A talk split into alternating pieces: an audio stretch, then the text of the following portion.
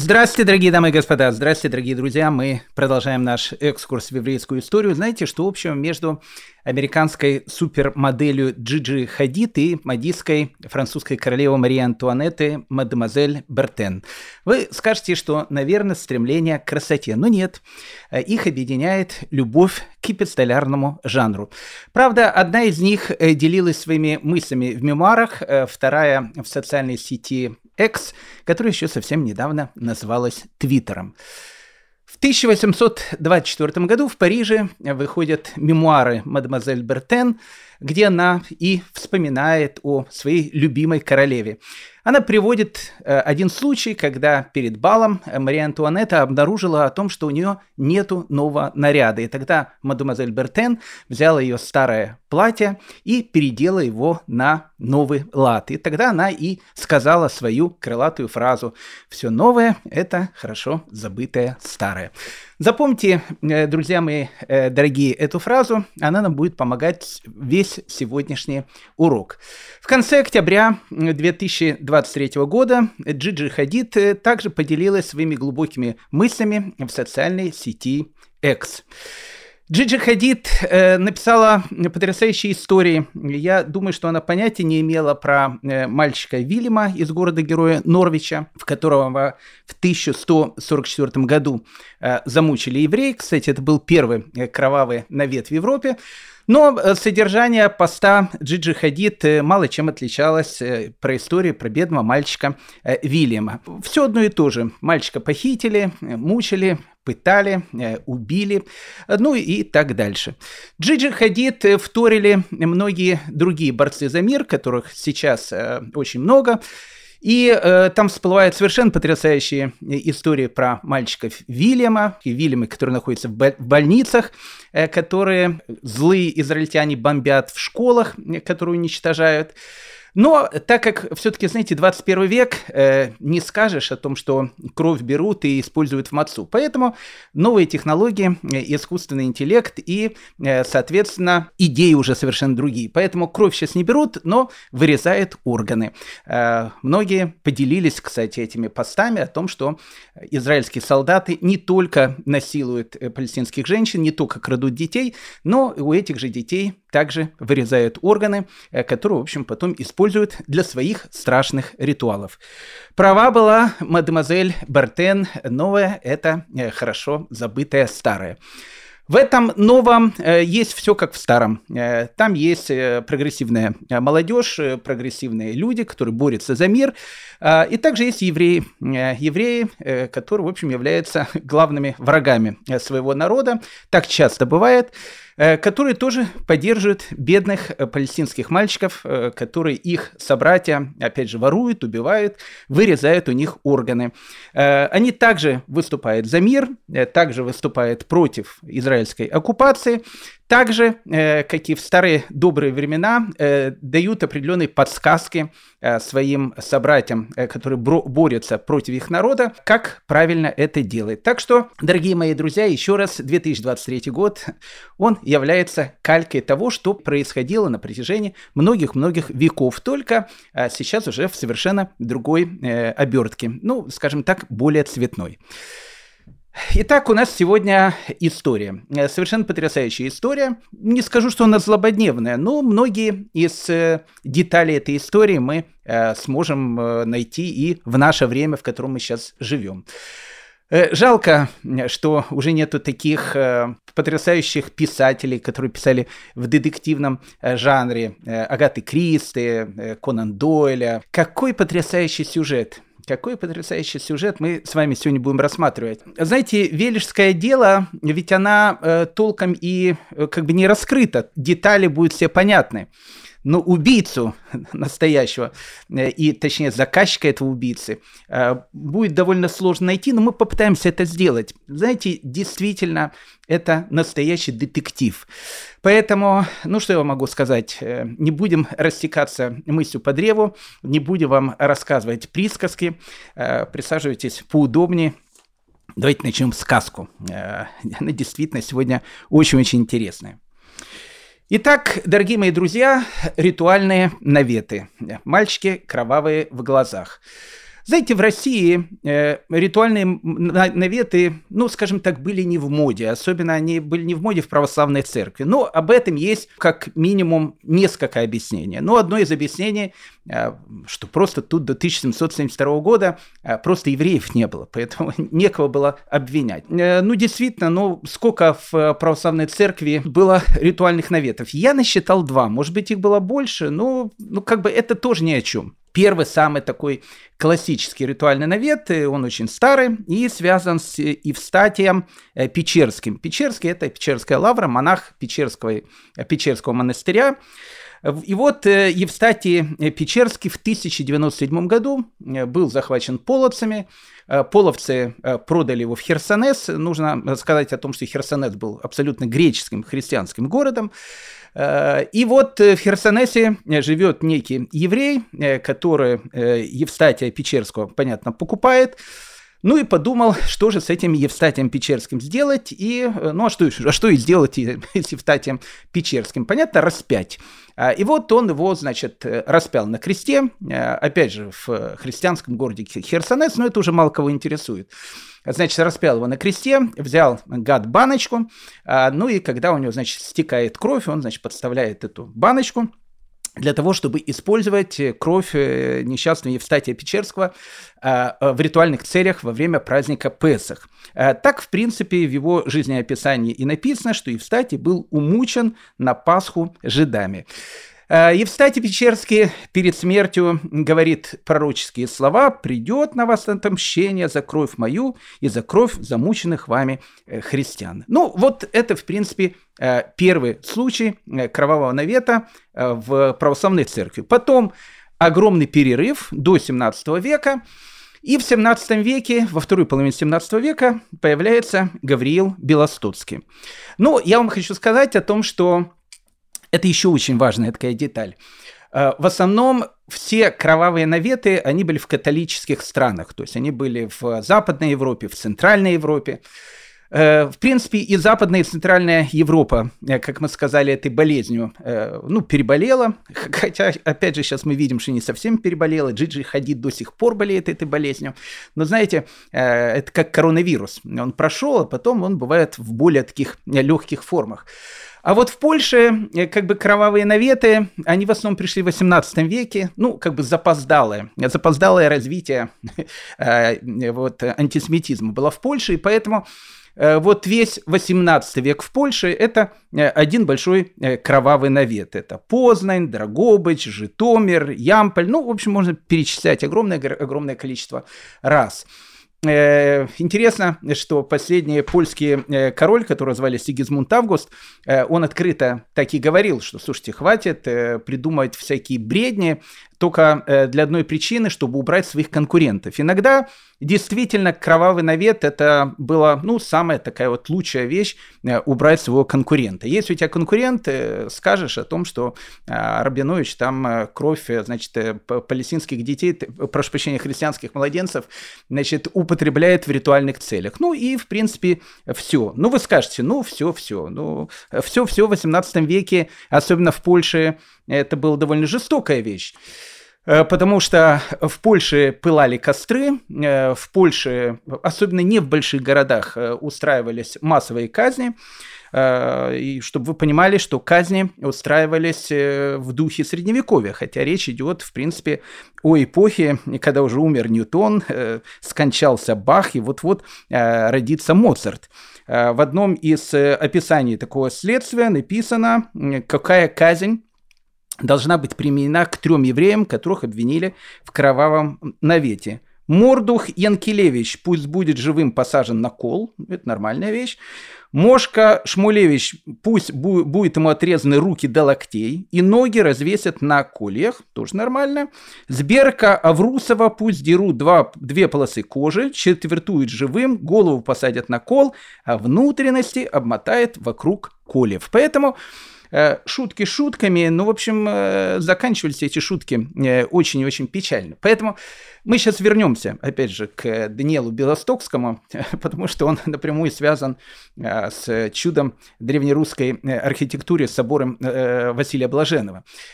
Прямая связь, я сейчас объясню именно как. Поэтому что я хотел просто сказать, что в основном э, идея кровавых наветов э, на территорию э, Российской империи и вообще даже православия появляться только под влиянием, ну, скажем так, польского э, национального э, характера, не, не общего, но того, что царило в Польше в XVIII веке, когда, в принципе, э, в России начинают говорить, а вы что, не знали? Они говорят, не знали. Ну, мы вам тогда расскажем. Поэтому вот, э, наверное, Евстакий Печерский, который был замучен в Херсонесе, это один случай. Второй, как я сказал, Даниэль Белостокский. Обратите внимание, Белосток – это что же э, территория Польши. Э, так вот, э, Белостоцкий э, был похищен евреями, это понятно, даже известно, как звали этого еврея, арендатор Шутко, но там уже, конечно, ну, история такая, знаете, то, что называется вилами на воде написано, в общем, как бы, ну, она неинтересная в, в таком фактологическом плане, потому что там огромное количество нестыковок, но это как бы мало уже кого интересует, в 1820 году э. Гавриил из Белостока э, официально был признан э, святым э, православной церкви, кстати, единственный святой э, православной церкви, который, в общем, замучен был жидами. Его мощи Э, хранились э, во многих э, церквях. В основном, еще раз, это была Белоруссия, территория Польши, территория Прибалтики. В основном там этот культ был очень-очень известен. Кусочек тела, нетленного тела Гаврила из Белостока хранился, кстати, в соборе Василия Блаженного. Поэтому, когда в 1919 году советская власть закрыла собор Василия Блаженного, она его закрыла именно поэтому. Было написано о том, что в соборе Василия Блаженного э, практикуется буржуазный культ некого, значит, младенца Гавриила, э, замученного э, трудовой э, еврейской массой. Э, остатки э, Даниила Белостовского в 20 году попали в музей атеизма, э, ну и потом, в принципе, э, исчезли. Хотя, еще раз, на территории Белоруссии и в, в самом Белостоке до сих пор хранятся э, кусочки его э, нетленного тела. Так что, э, дорогие мои друзья, в основном вся вот эта вот, ну вот зараза, о которой мы говорим, она, конечно, приходит с территории Польши. Первые официальные кровавый навет на территории Российской империи. Это 1799 год, город Сена, Витебская область. Понятно, еще раз, это вот все территория Речи Посполитой, которая только-только присоединяется к, присоединяется к России. Э, там э, нашли в 1799 году около одной из харчевин э, женщину. Ну, как бы, так как еще не особенно привыкли к этим культам, поэтому сначала находят не детей, вот нашли, значит, женщину. Мертвая женщина недалеко от этой корчмы, Э, потом кто-то э, заявил э, из города Сены о том, что на самом деле он видел эту женщину в корчме, как она там сидела, пьянствовала, и потом, в общем, когда она вышла из корчмы и была найдена мертвой. Корчмой владели евреи, поэтому сразу завели уголовное дело, в котором было написано, что имеются основания народных слухов, что евреям нужна христианская кровь. Э, ну и тут сразу следователь Стуков э, попросил, э, ну как бы объяснить, действительно ли это так, еврея выкреста, которого звали Станислав Костинский. Ну, я вам сказал о том, что не только в 2023 году есть евреи-выродки, которые, в общем, как бы поддерживают, э, э, выступают против злодеяний э, вот этих вот самых жестоких израильских солдат, которые, в общем, маленьких палестинских детей вырезают у них органы и так дальше. Мы таких товарищей прогрессивных видим и в Соединенных Штатах Америки, и тогда они были. Вот Станислав Костинский был, значит, один из таких товарищей, выкрест, когда следователь Стуков э, спросил Костинского о том, что ты же сам из этих, он говорит, да, да, конечно, из этих. Действительно ли у вас есть такое? А, и Костинский говорит, конечно, конечно, есть, говорит, такая книга, которая у нас называется «Сульхан э, Арух». Так и было написано в деле, не Шульхан Арух, Сульхан Арух. Я думаю, что Станислав Костинский уже сам забыл, как читается на иврите, но не суть важно.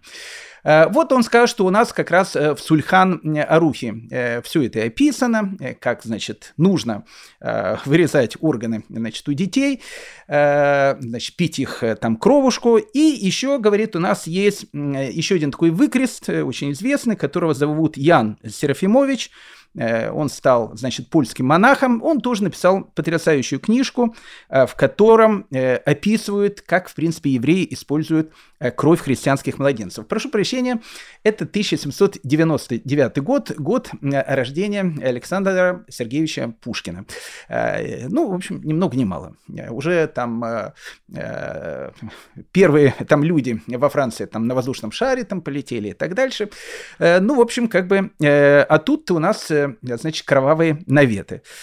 Э, ну, так как в России э, кровавым наветам, еще раз, были не особенно э, привычны, когда дело начало как бы идти дальше, и вот следователь Стуков попытался его как-то развить, ему сказали о том, что Стуков, значит, перестань заниматься всяким бредом, ищи настоящих убийц этой женщины, и, в принципе, на этом все и закончилось. А пропаганда э, Джиди Хадид и других э, борцов за мир, она начинает э, распространяться, и в основном это переводы э, с польского языка на русский язык. И вот уже в начале 19 века на русский язык переводятся такие потрясающие бестселлеры, бестселлеры, как «Обряды жидовские», басни Талмудовые от самих жидов узнанные. Кстати, басни Талмудовой от самих жидов узнанные, э, совершенно потрясающая книга. Там э, написаны э, многие, кстати, приметы, э, о которых, ну, как бы любой э, польский крестьянин э, слышал от э, своего ксенза, э, ну, и как бы и русскому читателю об этом знать э, было тоже э, неплохо. Кстати, тоже послушайте, э, сейчас декабрь, вот-вот январь, надо, в общем, быть осторожным. Э, и так написано в баснях Талмудовых, написанных, что Господь насылает в январе в еврейскую еду кровавые капли, евреи их употребляя, тут же умирают, а на христиан они совершенно не действуют. Поэтому, если вы в начале января увидите у себя в еде э, христианские, э, значит, кровавые капли, если нас слушают не евреи, кушайте на здоровье. Если нас слушают евреи, очень будьте осторожны, потому что от них обычно умирает. Э, в, опять же, в начале 19 века бестселлером становится книжка, кстати, перевод с греческого языка, «Опровержение еврейской веры». Э, там, в принципе, э, приводится некое теологическое обоснование, зачем же евреям употреблять кровь и, в общем, использовать органы. Там, в принципе, об этом, ну, как бы написано черным, черным по белому. Кстати, Э, жалко, что нас не слушает госсекретарь Соединенных Штатов Блинкин, э, потому что ему бы это тоже было очень важно узнать. Итак, написано в опровержении еврейской веры, все европейские евреи имеют коросту на седалище, проверьте, если она у вас. Все азиатские имеют на голове паршу, все африканские черви на ногах, а американские, э, Блинкен, слушайте, а американские болезнь глаз, то есть страдает трахомой, из-за чего безобразны и глупы. Э, так вот, э, в этой самой книге написано, что так как у евреев э, есть огромное количество разных заболеваний, и понятно, из-за чего они возникают, из-за того, что э, распяли э, Сына Божьего. Э, и поэтому, ну, единственное средство, как от этого можно излечиться, это кровь христианских детей. Обратите внимание, именно детей, потому что, ну, вот этот первый случай в Сене 1799 года, они действительно, ну, как-то, ну, ну, не туда попали. Женщин обычно не употребляют, обычно все-таки это мальчиков. Э, так, в общем, э, дело начинает распространяться, э, и распространяется еще раз она на территории, где очень много католиков, где очень много там польского населения, польского, литовского населения. Весной 1816 года в Гродно ну, появляется наш классический, нормальный, уже то, что называется, ритуальный навет, потому что там все как положено, правда, с одним минусом.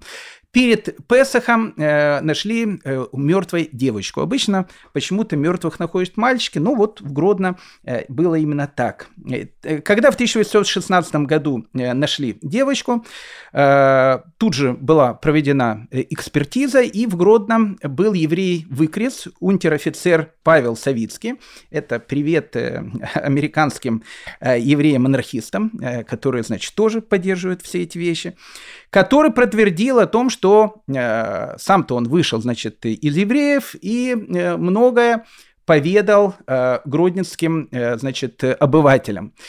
Э, он сказал о том, что на самом деле в каждой еврейской общине находится такая стиральная машина. Кстати, Павел Савицкий, наверное, был изобретателем э, стиральной машины. Это, кстати, надо э, подумать, может даже статью написать. Э, он скажет, что в каждой нашей еврейской общине находится такая большая бочка. Э, в эту большую бочку э, кладется, значит, ребенок.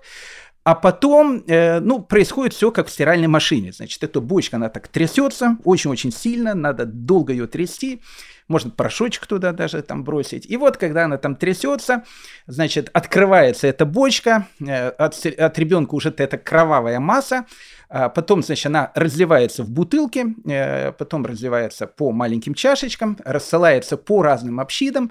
А, ну и вот, в принципе, так у нас э, у евреев положено, так сказал унтер-офицер Павел Савицкий о э, э, смерти э, палестинских детей в Газе, у которых вырезают органы. Ну, как бы решили в Гродно о том, что на самом деле обнаружили, обнаружили вот именно вот эту вот страшную кровавую секту, Отправили запрос в Петербург, но в Петербурге в 1816 году им ответили, что заканчивайте ваши нелепые сказки, и ищите настоящих убийц. Потому что, еще раз, в Петербурге э, не были знакомы с кровавыми наветами, и все это воспринималось как какой-то средневековый бред. Э, император Александр I э, для того, чтобы как-то прекратить э, то, что перешло по наследству от Речи Посполитой уже в Российскую империю, пишет указ – что запрещает обвинять евреев в умершвении христианских детей без всяких улик по единому предрассудку, что якобы они имеют нужду в христианской крови. Поэтому Казалось бы, сам император сказал, перестаньте заниматься всяким бредом, а, тут он будет непопулярен, и казалось бы, что а, можно на этом, а, в общем, как бы и заканчивать наш рассказ. Но, как мы понимаем, борцов за мир всегда было много, э, и всегда, э, вот, если что-то, особенно если речь шла о конкурентах и так дальше, э, всегда нужно было иметь этих мальчиков в кровавых глазах, и вот тут как раз начинается наша история, которую, как я сказал, как жалко, что Агаты Кристи сейчас нет в живых. Ну, напишите в комментариях, кому можно из Э, современных э, ну, писателей, э, которые пишут, взять и, в общем, дать этот рассказ. Тут пишет Кингу. Не, не, Кингу навряд ли, потому что Кинг пишет фильм ужасов. Тут тоже будет ужас, но это именно детектив. Это, знаете, это Агата Кристи, это вот эти там 10 негритят или сколько-то у нее там было, афроамериканцев. Прошу прощения. Так вот, в 1822 году в городе Героя Велиш Город Велиш, он э, сейчас находится в России, в Свердловской области, но до 1772 года он находился на территории э, Великого княжества Литовского, которое, понятно, входило в государство, э, которое называлось Речь Посполитой. Поэтому большая часть населения города Велиш это тоже были католики, которые, в принципе, так или иначе выросли на этой культуре. Так вот, в 1822 году э, на летние э, каникулы, там отпуск, приезжает Велиш, известный петербургский художник Александр Орловский. Александр Орловский был э, по национальности поляк, он, ну, как бы он полностью вырос в Польше. А потом он э, приехал в Петербург, э, стал художником, кстати, известным художником. О нем даже вспоминает э, Пушкин в «Руслан и Людмиле». Он таки пишет «Бери свой быстрый карандаш, рисуй Орловский, ночь и сечу». Ну, не, не, не, не случайно «Ночь и сечу», потому что Александр Орловский в основном рисовал батальные сцены. У него есть очень много изображений там казаков, э, э, которые там обычно такая сечь, там бой и так дальше. Ну, он был популярным художником, скажем так, в первой половине XIX века. И вот Орловский приезжает Велиш, и э, священник Ксенс местного католического значит, собора попросил его о том, что, ой, как хорошо, что к нам приехал художник, э, не могли бы вы нарисовать нам картину, а мы бы ее так вот повесили э, там на стену, э, значит, костела, ну, в общем, чтобы людям было, и людям красиво, и пропаганда, и, ну, как бы, и стена у нас, знаете, белая, как-то чем-то ее надо завесить. Ну, Орловский говорит, а почему бы не нарисовать?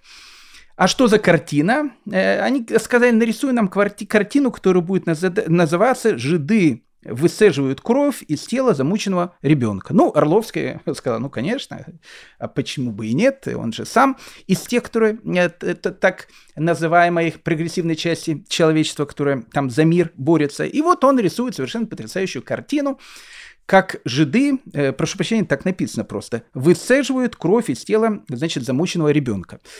Э, ну, для достоверности, а еще раз, Александр Орловский хороший художник – он решил сделать так, чтобы, ну вот, всем было понятно.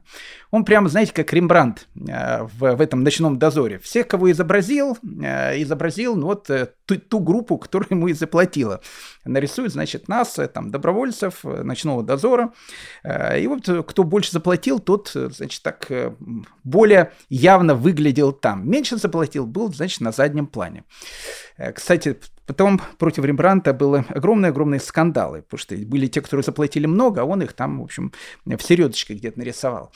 Так вот, Орловский, э, так как был, худ, э, в принципе, духовным учеником Рембранта, решил, значит, э, в виде евреев, которые, значит, высаживают кровь у христианского младенца, э, нарисовать э, местных вележских, и, ну и других евреев, которые, в общем, жили в округе. Ну и как бы все было понятно. Человек, обычно крестьянин, проходя, значит, мимо костела, видит эту потрясающую картину и говорит, о, Рабинович, о, говорит, о, Хаймович, все, говорит, знакомые лица, все понятно. Евреи пожаловались, э, пожаловались в э, Вележскую там, полицию, пожаловались э, Вележскому голове о том, что это полное безобразие. Картину сняли. Тогда монахи, возмущенные, сказали о том, что Александр Орловский, они просят ему нарисовать еще одну картину, еще даже еще более такую большую, потому что первая была маленькая. И Орловский, он тоже возмущенный, тоже картину сняли, а, рисует еще большую картину, картину опять, значит, вешают на костел, Евреи возмущаются, ну тут прогрессивная часть вележского э, общества, она э, пожаловалась, вышла, значит, на демонстрацию э, 300-тысячную со словами о том, что отныне э, никаких, значит, э, картин снимать мы не будем, потому что это правда, и нечего нам, то, что называется, руки выкручивать. А, ну, в общем, в принципе, так оно и произошло. Это был февраль 1823 э, года. А, а вот в марте 1823 э, года в этом самом Велидже, э, через месяц после того, как повесили эту потрясающую картину, в принципе, начинается наша история.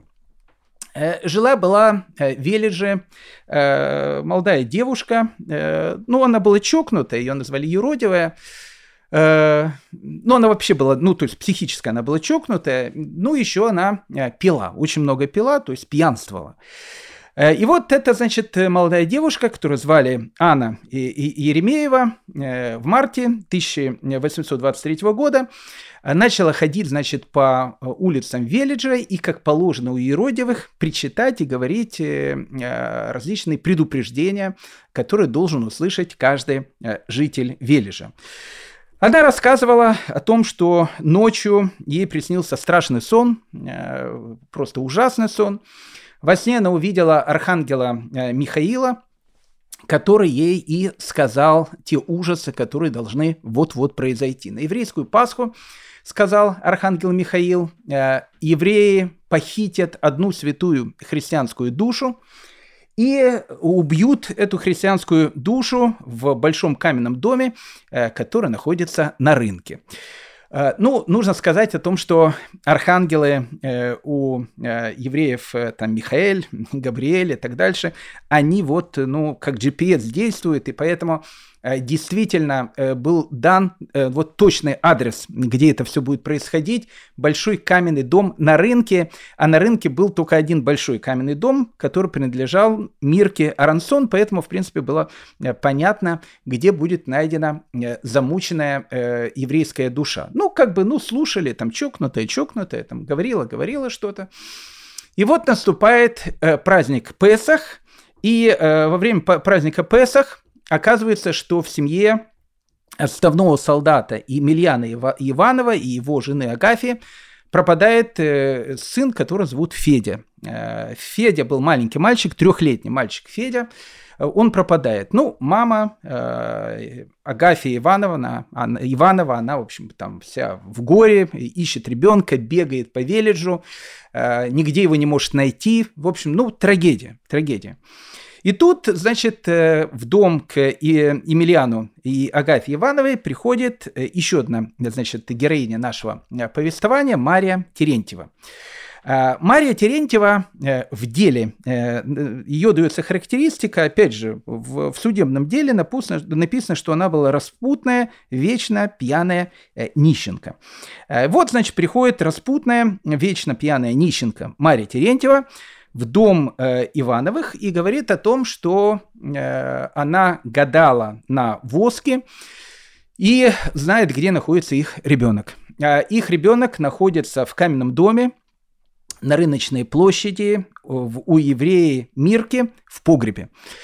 Ну, так как до этого Аня Еремеева за месяц до этого, э, она уже предупреждала то, о чем говорил Архангел Михаил, и тут э, вторая, э, Мария Терентьева, только-только, значит, отойдя от белой горячки, говорит о том, что, значит, в доме у, значит, Мирки Аронсон в погребе и находится этот ребенок. Ну, никто, понятно, к Мирке Аронсон не пошел, а вот через два дня э, ребенка действительно нашли. Нашли в лесу, и местный врач сказал о том, что солдатский сын рассудительно был замучен. Ну, то есть его, э, он не просто умер, его действительно убили.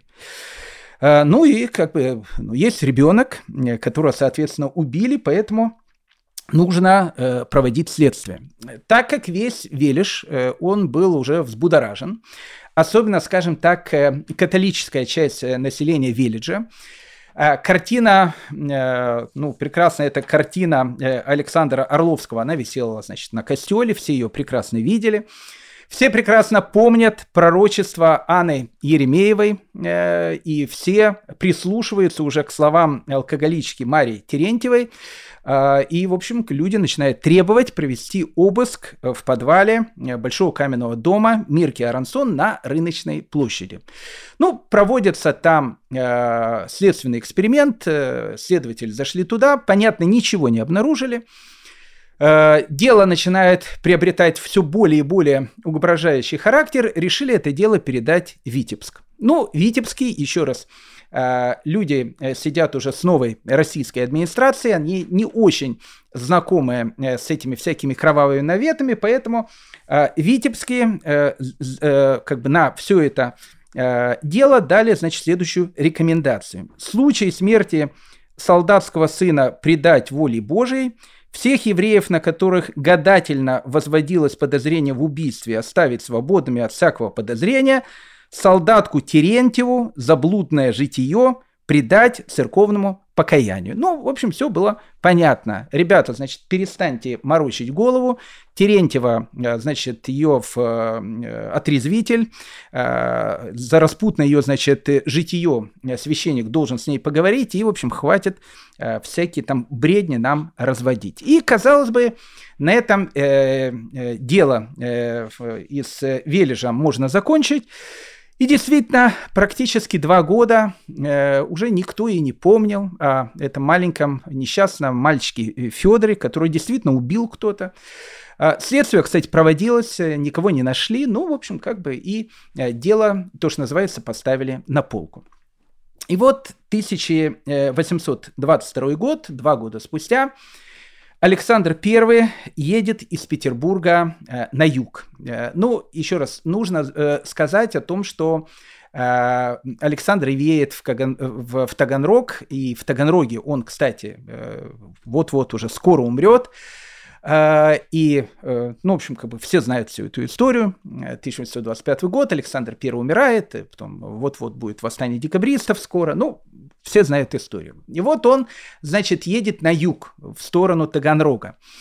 Александр I вот в последний год и последние даже годы своего правления, он был очень как бы ну, он очень был э, на мистике, то есть он очень... И до этого он любил мистику, но и до этого э, как бы это все было в каких-то нормах, а вот в последние годы жизни действительно Александр I, он прислушивается уже к каким-то мистическим таким знакам и так дальше, и вот он э, проезжает, значит, через город Велиш, и когда его встречает хлебом солью, как написано, э, значит, верно поданные города Велич, Э, вдруг из толпы выбегает Мария Терентьева с каким, какой-то запиской такой, э, кстати, очень грамотно написанной, падает в ноги э, перед Александром и говорит о том, что э, просит, значит, защиты у э, императора православного, потому что евреи убили ее ребенка. Э, ну, хочу напомнить, что не ее ребенка убили, а, в общем, ребенка совершенно других родителей, но не суть важно. Убили ее ребенка, и она, значит, как страдающая мать, э, просит э, справедливости и просит о том, чтобы царь расследовал этот страшный случай смерти ее, значит, любимого сына. Так как Александр I э, был весь уже на мистике, э, в отличие от 1816 года, когда он сказал, значит, перестаньте во все эти, значит, бредни верить, на этот раз он говорит о том, что э, он, э, значит, требует о том, чтобы это э, дело было вновь расследовано и, в общем, как-то помочь несчастной женщине э, узнать правду, из-за чего погиб ее ребенок. Э, ну, уже после э, Вележского дела я хочу сказать, что э, оно будет длиться целых 12 лет, до 1835 года. В Петербурге уже постфактум будут писать.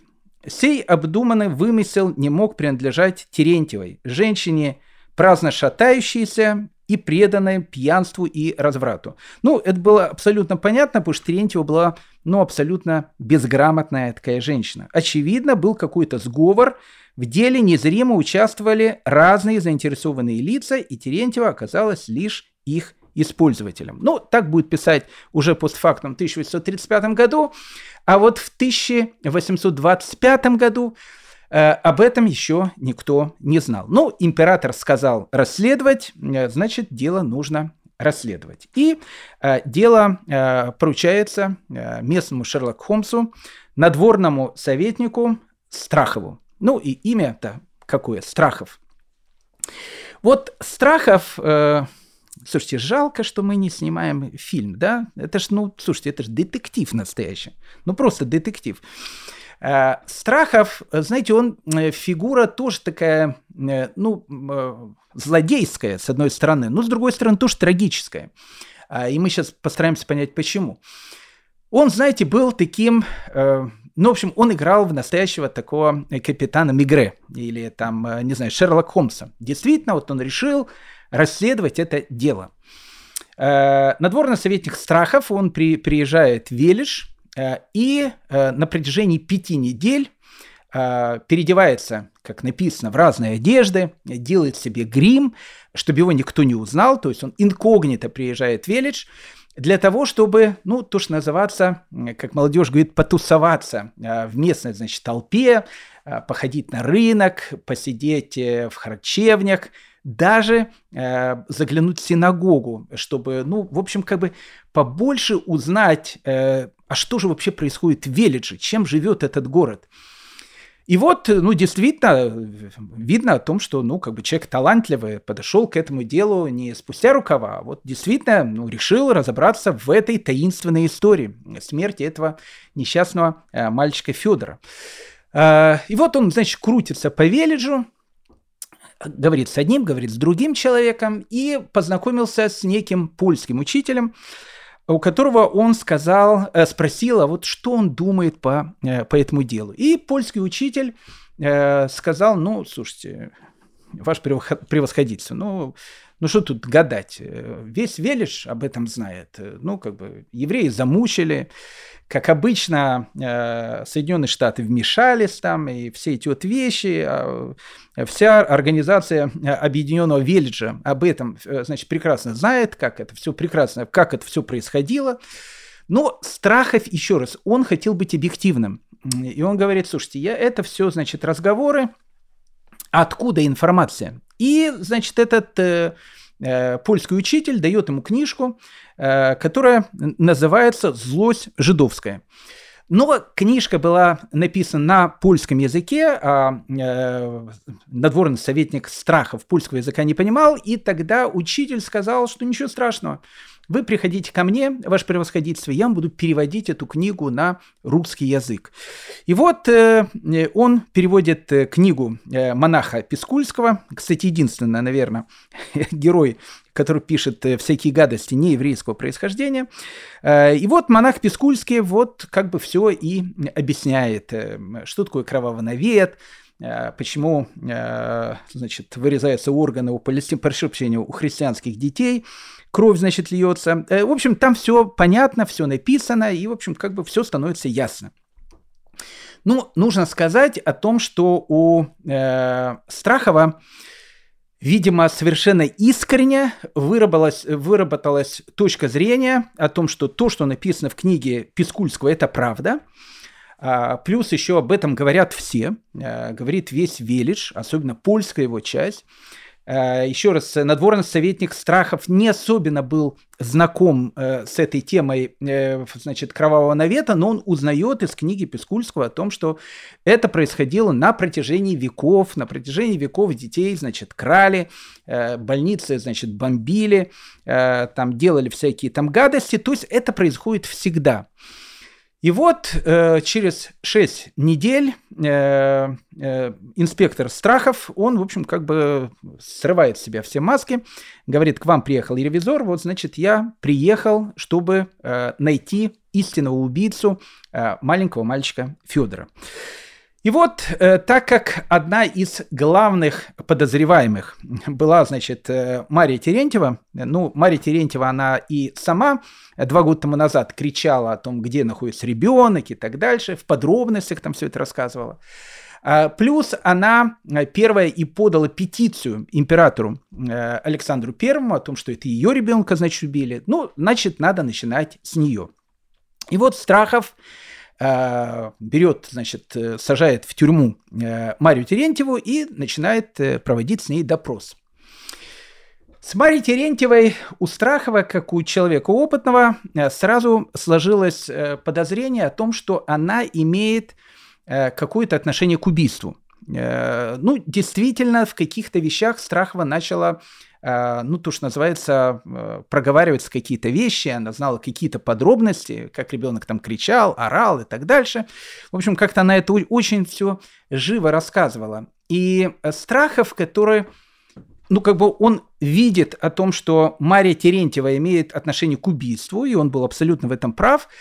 С другой стороны, он понимает о том, что убийство было организовано евреями, э, потому что, ну, как бы он был на этой 300-тысячной демонстрации в Лондоне, э, которая, значит, выступала э, в защиту маленького, значит, Федора от злодеев евреев.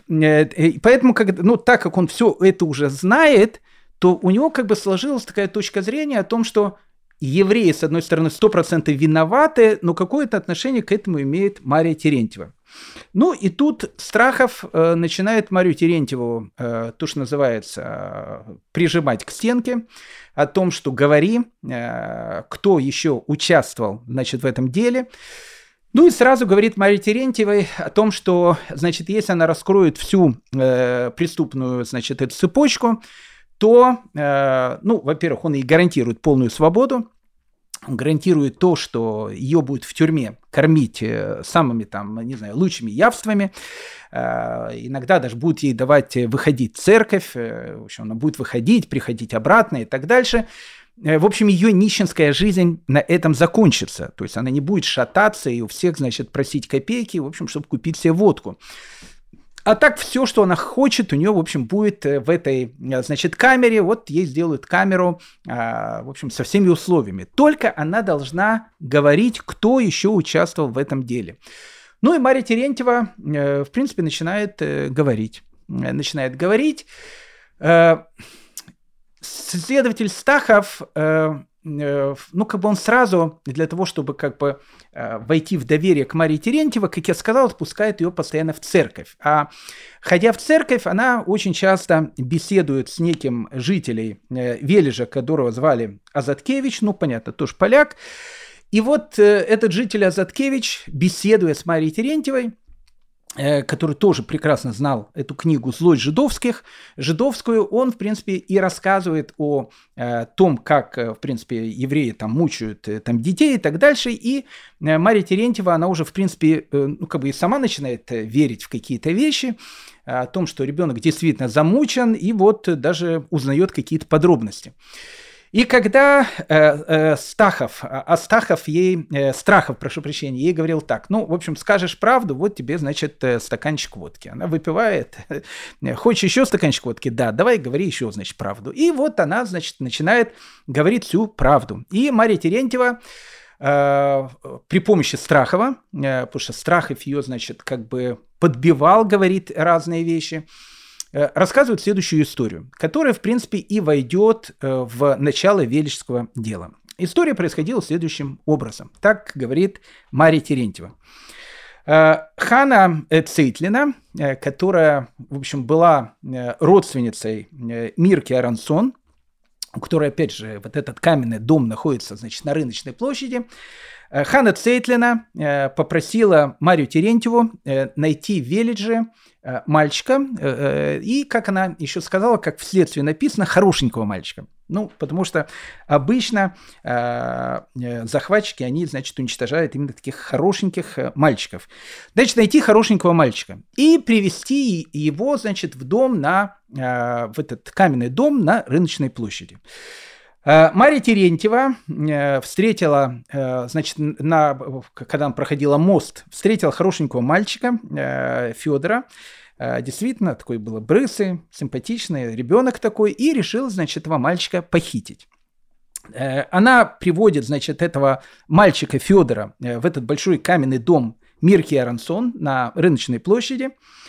Хана Цейтлина ей дала 2 рубля серебром, Э, а потом, значит, э, она пригласила Марию Терентьеву и еще нескольких, значит, христианских женщин э, для того, чтобы они, в принципе, поучаствовали в этом процессе, и каждому из них будет, в общем, заплачена хорошая сумма. И вот, значит, Мария Терентьева говорит, что делали с мальчиком. Значит, сначала его резали, потом его кололи, э, потом его катали в бочке. Катали в бочке – это такое нововведение, помните, мы уже говорили, оно недавно изобретается, но, в общем, это классная такая вещь, катали в бочке. Затем, значит, отнесли в синагогу, видимо, еще живого, и, в общем, в синагоге его убили. Единственное, что Мария Терентьева, так как она не совсем э, была знакома с этим делом, э, она сказала, потом, значит, я э, труп э, взяла, значит, э, понесла к реке, привязала к нему камень и бросила в воду. Ну, как бы это не соответствовало тому, что ребенка нашли в лесу. И поэтому Страхов 10 раз спросил у Марии Терентьевой, точно ли она помнит о том, что труп бросили в воду, или, может быть, э, запамятала и бросили его в лесу. Она говорит, не-не-не, ну, точно бросили в воду.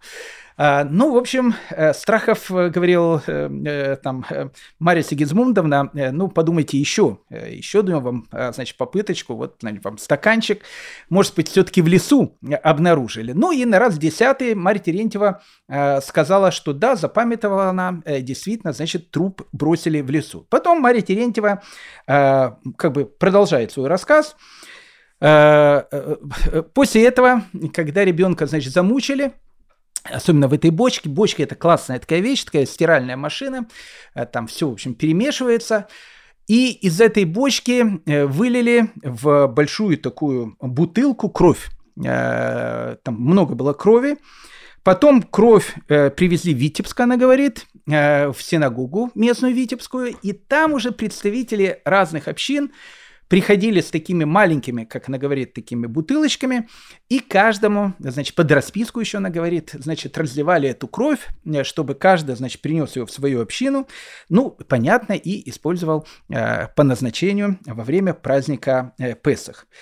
Э, все это как бы э, было, конечно, э, перво, полным бредом, особенно Мария Терентьева, она дальше как бы следствию продолжала говорить какие-то подробности. Она говорит, вот мне, значит, сказали евреи о том, что э, кровь используется, кстати, не только на э, Песах. Э, она сказала, что Цейтлина ей лично сказала о том, что все, значит, еврейские дети рождаются слепыми, и для того, чтобы они видели, их глаза нужно обязательно помазать кровью. Поэтому кровь, она понимаете, она в иудаизме имеет э, не просто сакральное, она имеет ну, очень важное такое значение, потому что, во-первых, она используется на Песах, а во-вторых, э, ну, как бы евреи все будут слепыми, если не помазать свои глаза кровью. Э, Джидит Хадид, если ты нас слушаешь, вот, вот тебе, кстати, еще одна вещь, э, что делают, значит, э, в Газе э, бандитские израильские солдаты. То там э, органы, органы, а зачем органы? Ведь органы это, понимаете, органы же так не режут, это же глупость. Если там режут органы, их режут в больнице, там при определенных условиях. А тут же прям говорится, прям на улицах, вот убили этого ребенка, сразу, значит, пороли живот, э, взяли органы, так это не работает, но с медицинской точки зрения. Значит, органы нужны для чего-то другого. Вполне вероятно, э, может быть, э, потому что американские евреи, э, как было написано, слепые, у них трахома, поэтому они безобразные и глупые, поэтому надо им, в общем, глаза, значит, помазать, чтобы они лучше видели. Смех смехом, но страхов, понимая о том, что, в принципе, он попал, то, что называется, на золотую жилу, не просто на золотую жилу, то есть он обнаружил, откуда то, что называется, ноги растут, э, взял и заключил в тюрьму 40 э, э, вележеских евреев. Ну, во-первых, заточили как минимум три семью, семьи. Заточили полностью семью Аранцонов, семью Берлиных и семью э, Цейтлиных. Их не просто посадили в тюрьму, их еще заковали в кандалы и, в общем, посадили в одиночные камеры. И начинается следствие. По этому следствию э, нужно было уточнить, почему, как и зачем э, произошло это страшное злодеяние. Но тут сразу, конечно, ну, если бы это писала Агата Кристи, да, э, тут сразу, конечно, ну, видно нестыковки я понимаю, что э, страхов, кстати, я, я уверен по всей этой истории, а я типа, прочел несколько книг про э, Вележское дело, я, я уверен, что страхов он, ну, он действительно поверил в эту версию, и плюс э, вот эта вот э, э, Мария Терентьева, она действительно, ну, было видно, что она действительно участвовала в убийстве этого ребенка. То есть для Страхова вот эта вот картина, она уже как бы сложилась в голове, и, а знаете, есть такие люди, которые вот если вот что-то решат, их ну вот невозможно сдвинуть с места. Вот он прав и, в общем, и все. Но тут э, э, инспектор Страхов, я бы сразу же сказал несколько нестыков, нестыковок. Ну, первая нестыковка. Если евреи тайно хотели убить ребенка, зачем они использовали алкоголичку Терентьеву, ну просто алкоголичку, которая ходила, значит, по всему э, там городу э, пьяная, все это, значит, знали, трепалась разные вещи, зачем надо было брать ее? Это был первый вопрос, совершенно непонятно. Ну, хотели украсть Федора, но взяли бы э, как ну, израильская авиация, грохнули по больнице, ну, как обычно, ну и, и все. Зачем, зачем вот это вот нужно было? Э, и второй вопрос был тоже непонятный. Э, ну, как бы, если они украли этого ребенка, э, зачем они его просто так выбросили в лесу, зная о том, что его просто так найдут? Ну, в общем, либо евреи дурные, ну, понимаете, в книге-то было написано, что страдают трахомой американские евреи, поэтому они безобразны и глупы. А это-то были не американские евреи, это-то были евреи местные, из Вележа. Поэтому оказалась тут тоже вот какая-то странная вещь. Но э, э, дело дошло до Витебска, а Витебский генерал-губернатором был человек, которого звали Николай э, э, Хованский. Ну, нужно сказать о том, что Николай Хованский, я не скажу, что он был героем войны 12 года, но он участвовал в войне 12 года. Э, ну вот генерал э, Николай Хованский, э, человек был, скажем так, нордического такого склада, и ну, пишут о нем характеристику, опять же, это пишет его современник, не еврей, понятно, воспоминания о Николае Хованском. Ну, понятно, с кем мы имеем дело. Князь Хованский был человеком не без достоинств, но имел такой тяжкий нрав и так горячился в картах, что многие от него бегали. С, некоторыми, с некоторым образованием, заключавшимся наиболее в знании многих языков, он был всегда пустейшим человеком в мире, почти безумным, преданным всяким распутствам и пьянству. Ну вот это, э, значит, э, генерал Хованский, который, опять же, распутство, пьянство и э, страхов, э, следователь страхов, который приезжает в Витебск и который, в принципе, Николая Хованского убеждает о том, что на самом деле он обнаружил какую-то ну, страшная вещь. Это страшная вещь, это прям как коронавирус.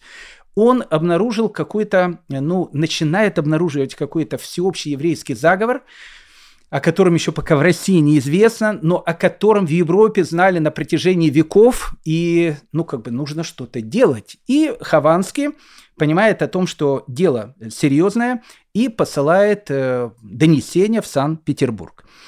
А в Санкт-Петербурге уже совершенно новый император э, Николай I. Мы чуть дальше познакомимся с этим человеком. Э, ну, скажем так, э, для евреев, если сравнить Александра I и Николая I, Александр I был ангелом.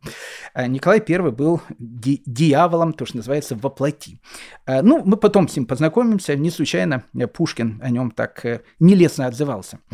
Так вот, Николай I, получая из э, Вележа э, о том, что там, значит, происходит какое-то безобразие, и об этом пишет не какой-то придурок, а пишет Николай Хованский, генерал Хованский, э, еще раз, человек полиглот, знающий много, множество языков, пишет о том, что обнаружилось какое-то очень-очень важное дело.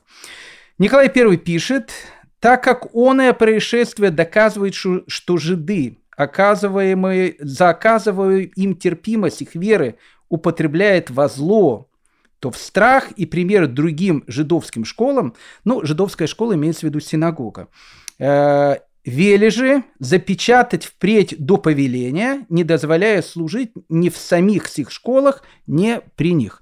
Ну, то есть э, вещь, она абсолютно понятная. Так как э, жиды, пишет э, Николай I, за то добро, которое им дается, убивает, значит, э, наших э, детей, э, то, в общем, во время следствия вели же нужно закрыть все жидовские школы, то есть имеется в виду синагога. И вот э, э, в августе 1826 года перед Рошашаной э, Вельже начинается самое страшное.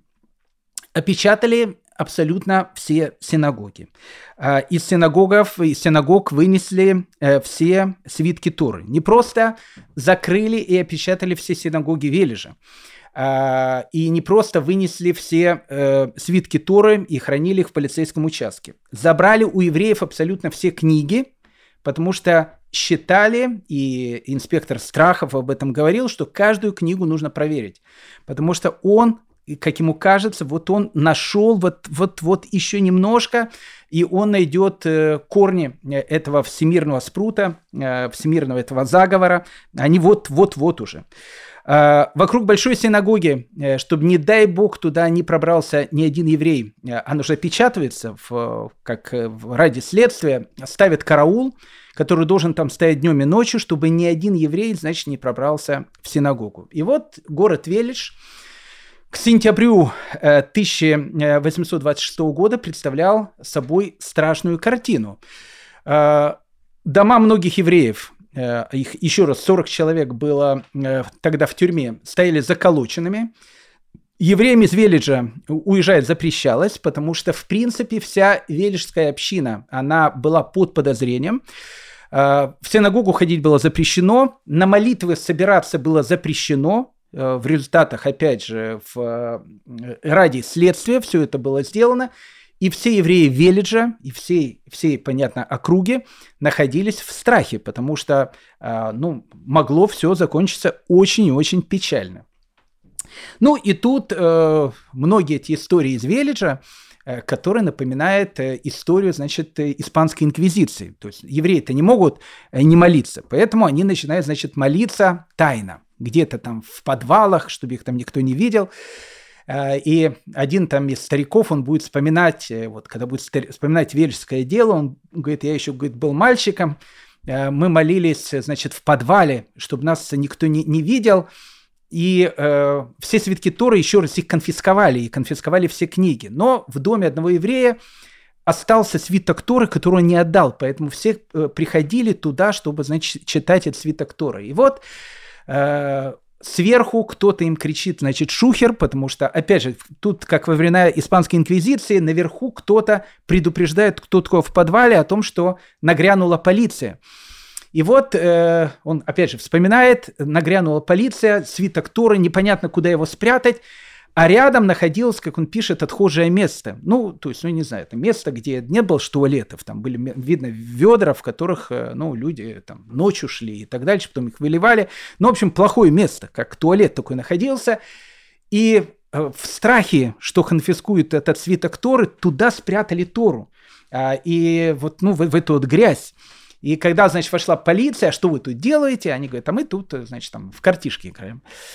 Так, а говорит, а что у вас тут, может, книжки какие-то? Смотрят, э, ничего не находят и говорят, а в этой комнате сейчас мы проверим. Они говорят, ну что же, это отхожее место, там туалет, ну как можно святые книги туда класть? И так свиток Торы не обнаружили. То есть э, ну, как бы все это э, переходит, э, как вы понимаете, в очень и очень серьезную плоскость. Ну и тут э, Агата Кристи, э, как это называется, с, э, спойлер, да, когда э, вначале говорят, чем закончится. Э, ну, скорее всего, я вам сейчас скажу спойлер, ну, интерес, э, ну, скажем так, дальше интересно тоже будет слушать, несмотря на то, что вы знаете спойлер. Э, тут, значит, э, вырисовывается еще одна, значит, фигура Велиджа. Это шляхтич, бедный шляхтич, по фамилии Козловский. И оказывается, э, совершенно потрясающая вещь.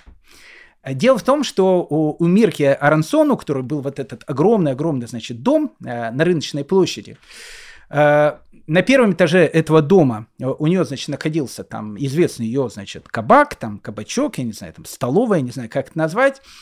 Рядом находился большой такой продуктовый супермаркет, магазин ее находился, а в этом же доме, так как дом очень большой, э, значит, сбоку от этого дома у этого бедного шляхтища Козловского был тоже кабак свой.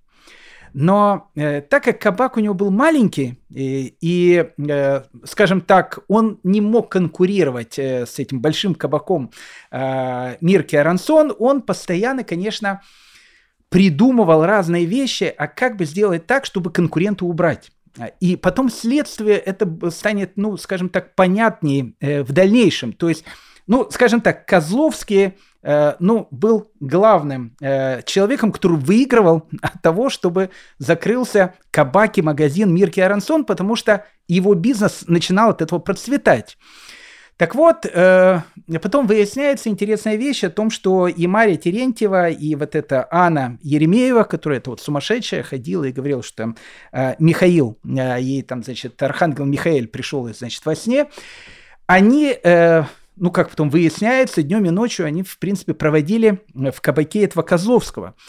Э, поэтому, скорее всего, если говорить о спойлере, э, ну, это, скажем так, мейнстримовская точка зрения, э, потом будет понятно о том, что действительно э, Мария Терентьева, она действительно грохнула этого ребенка. И действительно грохнули этого ребенка в доме э, этой Мирки, несчастной Арансон, но только не в ее части, а в подвале вот этого шляхтища Козловского. Почему? Потому что, видимо, идея была убить ребенка, потом как-то подбросить его в этот дом, и так это в этом доме все было, обвинить евреев, и, в принципе, Козловский, э, он, в общем, как бы убирали все его основные э, конкуренты. Вы скажете о том, что это подло, э, ну, подло. Организация Объединенных Наций действует не подло. Вот Гутериш, он же недавно сказал о том, что когда был устроен погром, э, надо сказать о том, что у погромщиков они не просто так его устроили. Ну, сказал же, сказал. И... А чем он э, лучше Козловского. Э, ничем, в принципе, нет ничего нового под солнцем. Это, кстати, уже э, другая э, вещь, э, которая, которая тоже сюда э, очень-очень подходит. Но это, опять же, спойлер, который потом, э, потом как бы станет одной из... Э, э идей э, конца этого следствия. Кстати, э, еще раз, как я сказал, следствие до конца не было выяснено. То есть, ну, было понятно о том, что Мария Терентьева в этом участвовала и, скорее всего, убила этого ребенка с кем-то еще.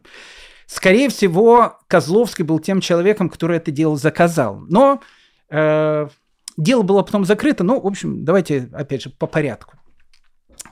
Э, вот, значит, э, э, Мария Терентьева, она находится, значит, в тюрьме, и в тюрьме ей, в общем, находиться хорошо. Э, хорошо по всем, э, по всем э, показателям, потому что, как написано в следствии, впервые за многие-многие годы Мария Терентьева отъелась, отпилась. Значит, инспектор Страхов давал ей абсолютно все. Она уже просто в тюрьму приходила как домой. Она практически там, не знаю, там шастала, значит, по городу, там приходила в церкви, слушала, как священник ее, значит, пытался, чтобы она покаялась в убийстве, значит, ребенка. Она, значит, там каялась, говорила о том, что как же бес ее попутал, все вот эти вот вещи. Но Мария Терентьева, она жила смачно. Ну вот впервые за многие годы, то есть она в тюрьме жила как в гостинице. Еда, тепло, э, всеобщее уважение, все ее, значит, э, ну, с одной стороны, она, знаете, покаявшаяся грешница, вот такая Мария Магдалина, она вот покаявшаяся грешница. Вот она была грешницей, пьянчугой, развратничала, убийцей. А сейчас она, значит, делает, значит, полное раскаяние. И вот покаявшаяся грешница с таким святым видом, э, откормленным, ходит, значит, по городу. А, ну и понятно, э, ведь хорошо платят, э, хорошо кормят, э, и Мария Терентьева, она все больше и больше, значит, начинает выдавать подробности. И вот Страхов записывает очередное, значит, показание Марии Терентьевой, в которой, ну, опять же, все больше и больше людей становятся вовлеченными в это дело. Я, Мария Терентьева, собственными своими руками колола и резала мальчика вместе с тобою Ханка и вместе с тобою Евзик, а ты, Славка, подставила под ним белую скатерть, ты, посельный, притворно отрезал у него кусочек кожицы, ты, Орлик, подал мне иглу, которая я первой кольнула мальчика в бок, и ты, Йоселе, подвел меня к э, шкафчику, перед которым евреи молятся Богу, обратил меня в жидовскую веру и назвал лейкой. Ты, Руман, заставил меня перейти через жидовский огонь и поставил на горячую сковородку ноги. Ну, э, э, тут э, уже Мария Терентьева, она, э, ну, так как она рассказывает, она уже подробности рассказывает. Ну, понятно, теперь ее уже зовут Лейка, потому что, значит, жидовскую веру, значит, перевели. А когда переводят жидовскую веру, значит, надо пройти через жидовский огонь и ноги поставить на сковородку. Кстати, э, нас слушают многие люди, которые э, гиюр собираются проходить, скорее всего. Э, я бы подумал очень серьезно, потому что, ну, как бы ноги на сковородке это, ну, не просто вам. Поэтому, значит, поставил ноги на горячую сковородку, ты, Янкель, положил передо мной тарелку с изображением святых, приказал мне плюнуть в них 10 раз. О, ну, это уже более легкая вещь, поэтому, когда, если кто-то собирается в гиур перейти, после того, как ноги на сковородку, 10 раз нужно, значит, будет плюнуть на святых. Э, Мария Терентьева все больше и больше э, начинает э, выдавать, опять же, своих соучастниц, но, допустим, она говорит, что Агафья Демидова была тем человеком, который тоже участвовал в этом преступлении, потому что э, Страхов требовал все больше и больше выдавать тех, кто участвовал в убийстве этого маленького Федора. А Мария Терентьева понимала, что чем больше она выдаст, тем более сытая она будет, поэтому вот следующее она выдает Агафью Демидову. Агафья Демидова дает показания – Лучше дать себя зарезать, лучше безмолвно пропасть и принять кнут, нежели признаться в том, чего не знаю. Хоть два, хоть три года продержите меня в этом деле, а правда, криг, а правда кривду перетянет. Вот маги, мам, а, Агафья э, Демидова была одна из немногих, которые, опять же, русских женщин, которые обвинили, которая сказала, что не буду подписывать эти вещи. Это была неправда. Одна из заключенных, она оговорила себя, но потом э, у нее настолько было страшное угрызение совести о том, что она, в общем, оговорилась в каком-то полном бреде, что она повесилась в, в тюрьме. Ну и тут, в принципе, начинается, э, в общем, разные идти э, страшные вещи в самой тюрьме. В тюрьме еще раз сидят 40 евреев. Среди них были пожилые люди, которые, соответственно, умирают. Умирают не только пожилые люди, но и молодые. Держали их в ужасных условиях. Их даже запрещалось по-человечески хоронить. То есть вот эти тела их выставляли Э, на улицу перед тюрьмой, и вот эти несчастные э, евреи Вележа, которые там сидели по домам и боялись, в общем, там э, выйти даже из дома, потому что иди знай, что будет, потому что всю, весь город обвинили в, в том, что он причастен к этому страшному злодеянию. В самой тюрьме происходили ужасы. Но тут начинают происходить вещи, которые э, скажем так, Страхову тоже э, перестают нравиться. Ну, к примеру, э, Мария Терентьева, э, ведь она же говорила о том, что э, вот э, когда, значит, зарезали этого ребенка, э, тело его там потом, значит, сначала в воду, он сказал, выбросили, потом в лес, ну, в общем, мы это все проходили. А из тела взяли, значит, большую такую бидон или бутылку, как она говорила, огромную, ну, бидон, скажем, э, и, в общем, наполнили его кровью, Потом сама Мария Терентьева его, значит, принесла в Витебскую синагогу, где ее, как мы сказали, разливали по маленьким бутылочкам, которые, значит, шли в разные общины. Э, кстати, к нам в общину, э, к сожалению, до сих пор, ну, еще полгода до Песха не дошла такая бутылочка. Так вот, в общем, разливали по этим бутылочкам. Э, и вот, ну, еще раз, Страхов, он он не был инквизитором. То есть я, я просто ну, вот уверен, э, изучая это дело, что он как бы верил э, в то, что он э, говорил. То есть, ну, как бы он поверил, что действительно есть заговор, он действительно знал, что Мария Терентьева, она участвовала в убийстве. Это была правда, она действительно участвовала в убийстве. И в Витебске надо было опознать, значит, тех людей, которым она передавала, передавала эти бутылочки. А она сказала имена – потому что, ну, как бы сам Страхов и подсказывал. Ну, он знал там э, лидера Фитебской общины, говорил там, может, и Рабинович передавала? Она говорит, да, да, да, да, вот Рабиновичу, да, да, вот. Он пишет, там, Рабинович передавал там. Потом говорит, кому еще? Он говорит, ой, я не помню. А, может быть, этому Кацалинбогину передавала? Этому, ну, рыжему такому. Она говорит, да, да, да, точно, Кацалинбогину, рыжему. Да, да, вот ему, значит, передавала. И в деле, понимаете, это все было написано. И вот, э, значит, э, Марию Терентьеву э, привозят в Витебск, и Витебске она, в общем, как бы она должна познать, вот где этот Рабинович, где Кацалинбогин. Посадили многих евреев, и среди них, опять же, подозреваемых, и говорит, скажи, значит, кто это был. И она, значит, э, ну, это же понятия не имеет, кто это был. Но она говорит, что-то я запамятала. Ну, говорю, ну, что значит запамятовал? Ты же, ну, как бы в подробностях это все говорила, там, все, ты же мне лично описывал, как он выглядит, все. И она вообще начала показывать каких-то других людей, там, начала путаться. Э, потом э, из страхов говорит, ну, кто, кто, кто это был? Но и она говорит, что-то я запамятовала. Он говорит, слушайте, Мария там Сигизмундовна, ну, как бы запамятовала, значит, водки не будет. Э, ну, и, и, она, и она провалила, понимаете, она провалила эту э, очную ставку Витебске. Плюс еще, э, ну, как бы дело, оно все больше и больше приобретало подробности.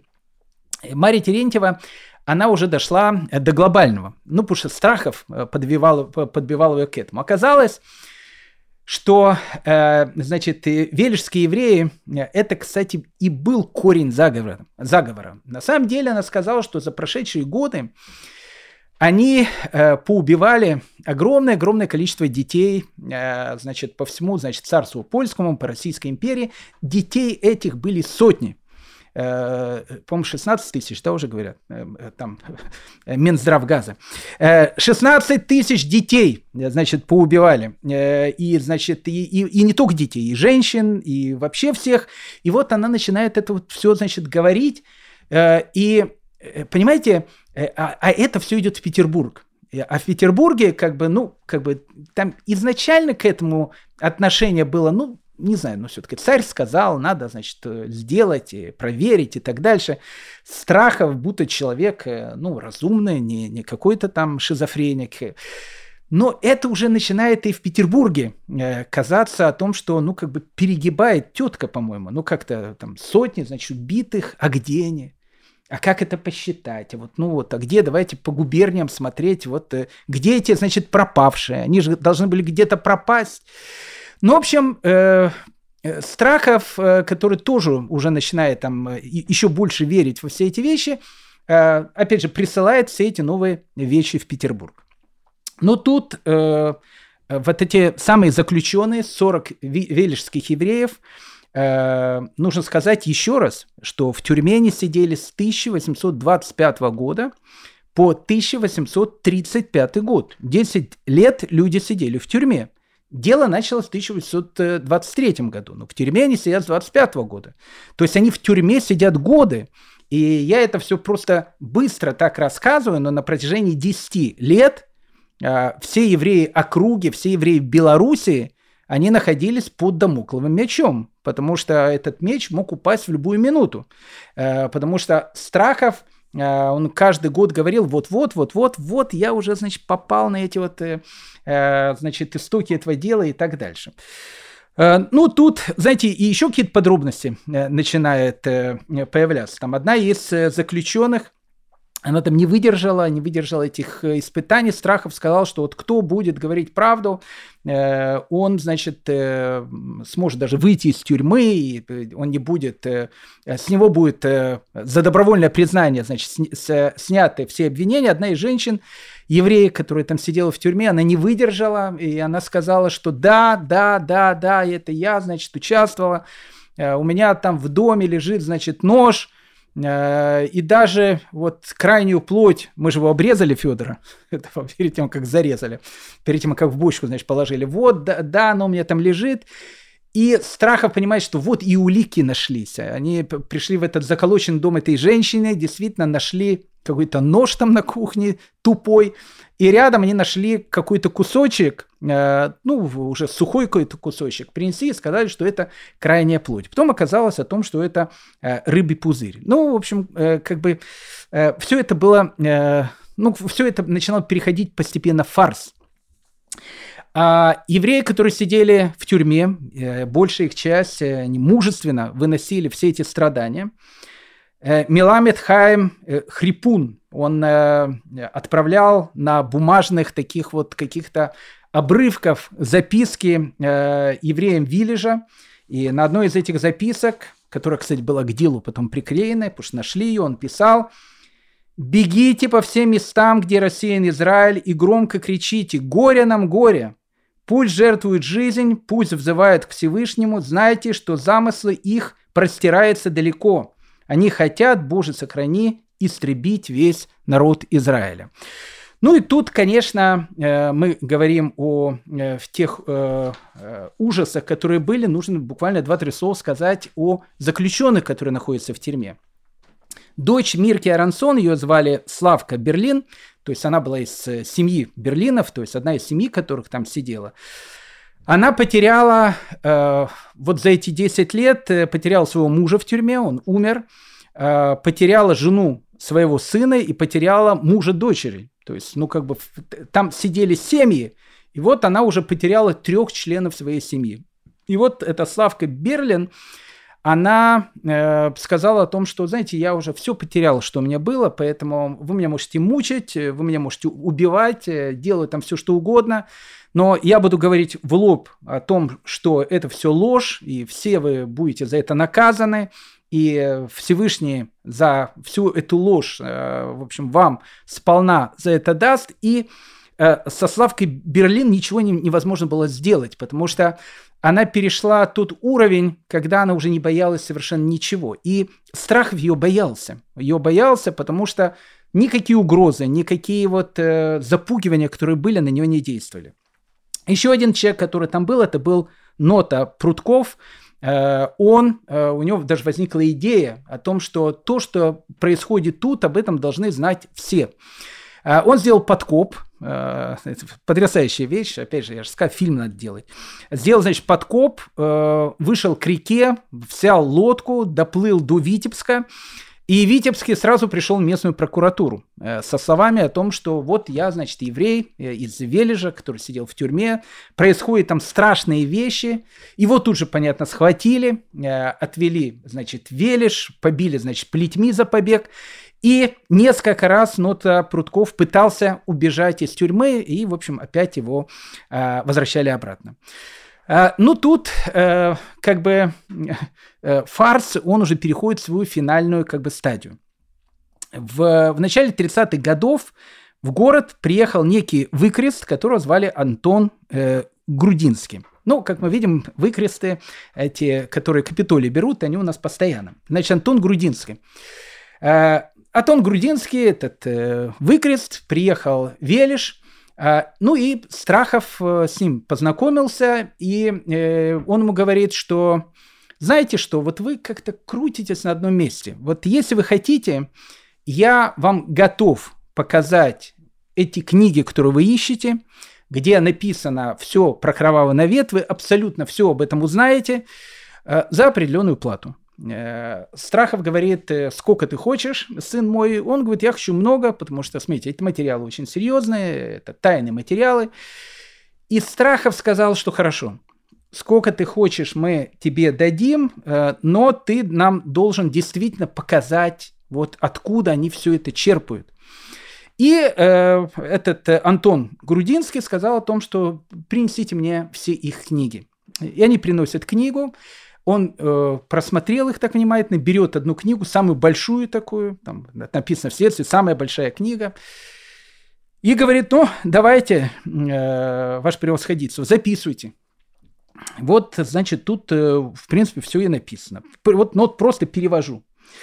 Тут написано о том, э, значит, как нужно резать горло. Э, тут написано о том, что когда, э, значит, горло порезали и кровь спустили, там надо кровь, чтобы она спустилась, Потом, значит, э, режут, э, значит, сам труп режут потом, потом проверяет его органы, э, ну и он говорит, там прям написано, ну, ну слушайте, записывайте, я прям читаю, что тут написано. Вот, вот, пожалуйста, в этой книге все написано. И Страхов он понял, что все, он раскрыл, он раскрыл этот заговор, у каждого еврея дома находится эта книга, он у Грудинского, э, Грудинского спрашивает, а у многих евреев есть эти книги? Он говорит, в каждом еврейском доме.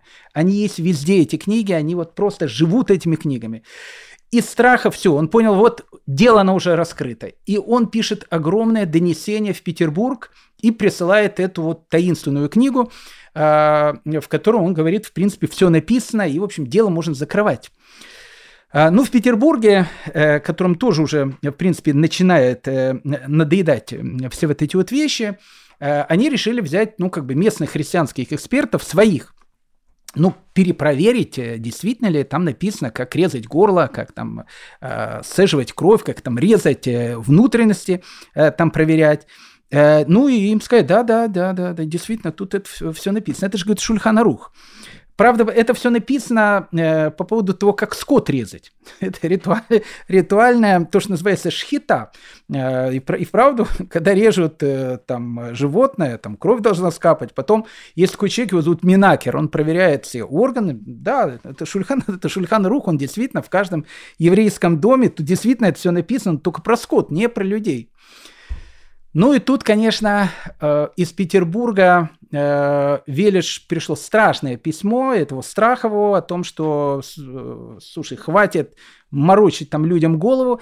И Страхов понимает о том, что, ну, все. То есть он как бы, это провал был страшный. Этого Антона Грудинского, значит, в, тюрьму, на основании чего вы солгали, хотел, говорит, заработать. Ну, написано, что его, значит, э, в солдаты сразу забрили, забрали, значит, в солдаты этого Грудинского, и Страхов не выдержал. Э, сердечный приступ, инфаркт, он умирает. Ну, то есть он... То есть было видно о том, что вот вся его вот эта вот концепция, она ну просто рухнула. Ну и тут, э, э, как говорится, ну э, не все же, прошу прощения, Джиджи Хадид и э, там 300 тысяч э, в Лондоне выходят на демонстрацию. Ведь 100 тысяч-то вышло, и э, говоря о том, что это все бред, о том, что то, что говорят, это все, э, ну, кого вы слушаете, все вот эти вот вещи. 100 тысяч человек же вышло. И вот э, есть люди, которые выходят. И один из таких людей это был э, человек, который был, в принципе, губернатором, э, даже не губернатором, он был, ну, в общем, очень и очень таким не помню его должность, но, в общем, скажем так, он э, заведовал всей этой вот, вот белорусской прокуратурой.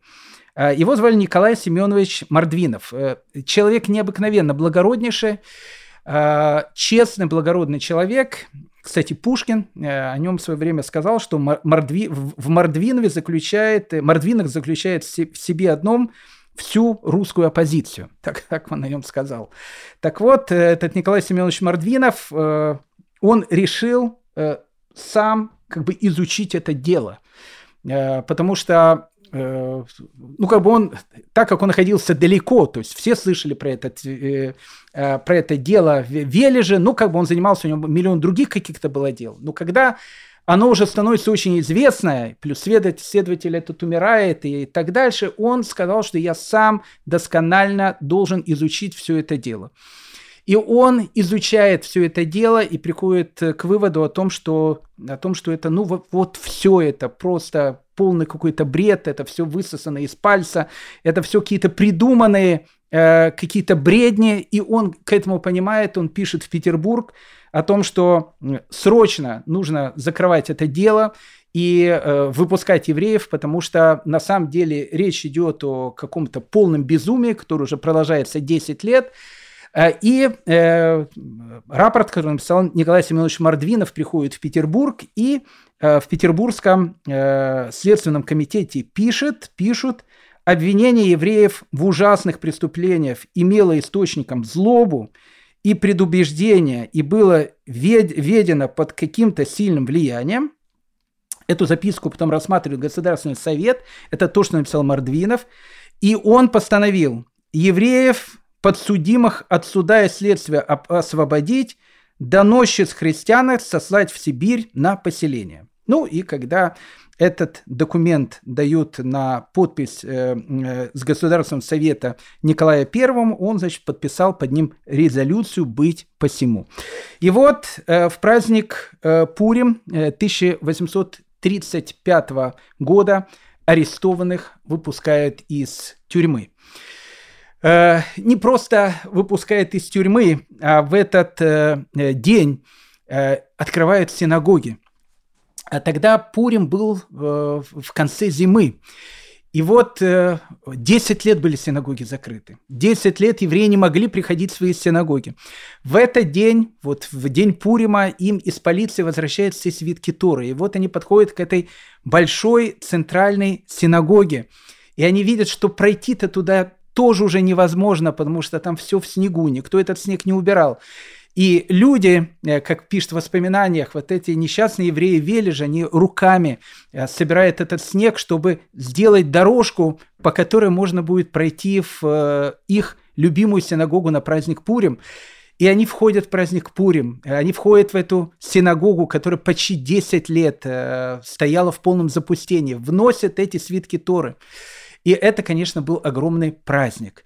Э, надо сказать о том, что э, многие-многие годы у евреев Велиджа праздник Пурим, он всегда ассоциировался с этим чудесным освобождением евреев, которые 10 лет просидели в тюрьмах по этому страшному велижскому делу. Интересно о том, что в был даже свой обычай – когда э, в конце э, праздника там Пурим, когда читали Мегелат Эстер, э, говорили о том, что будет проклят Аман и будет благословен Мардыхай, они все добавляли всегда фразу «и да будет Мордвинут помянут к добру». Мордвинов – это Николай Сергеевич Мордвинов, который, в принципе, э, адмирал, граф, э, который, в принципе, своим благородством он закончил это страшное Э, страшное вележское дело. Поэтому, дорогие мои друзья, вот вам история э, злободневная, очень злободневная, страшная, очень страшная. Но, как мы видим, в каждой такой истории э, добро, оно всегда побеждает зло. Поэтому мне очень-очень хочется поверить, что и спустя многие годы, ведь оно-то началось в 1823 году, ровно 200 лет тому назад. У нас в этом году мы отмечаем 200-летие Вележского дела. Я надеюсь, что спустя 200 лет, э, слава богу, и у еврейского народа есть э, ну, больше сил, чтобы противостоять этому безумию. И среди народов мира, слава богу, мы видим э, намного больше этих мордвиновых, э, благородных людей, которые, которых тогда были, может быть, немного, но сейчас их действительно очень-очень много, и мы это видим и чувствуем. Это был, э, была еврейская история. Э, продолжение, дорогие мои друзья, в следующей серии. Спасибо всем огромное, что э, вы были со мной на этом уроке. Всех вас обнимаю, ну и до следующих встреч.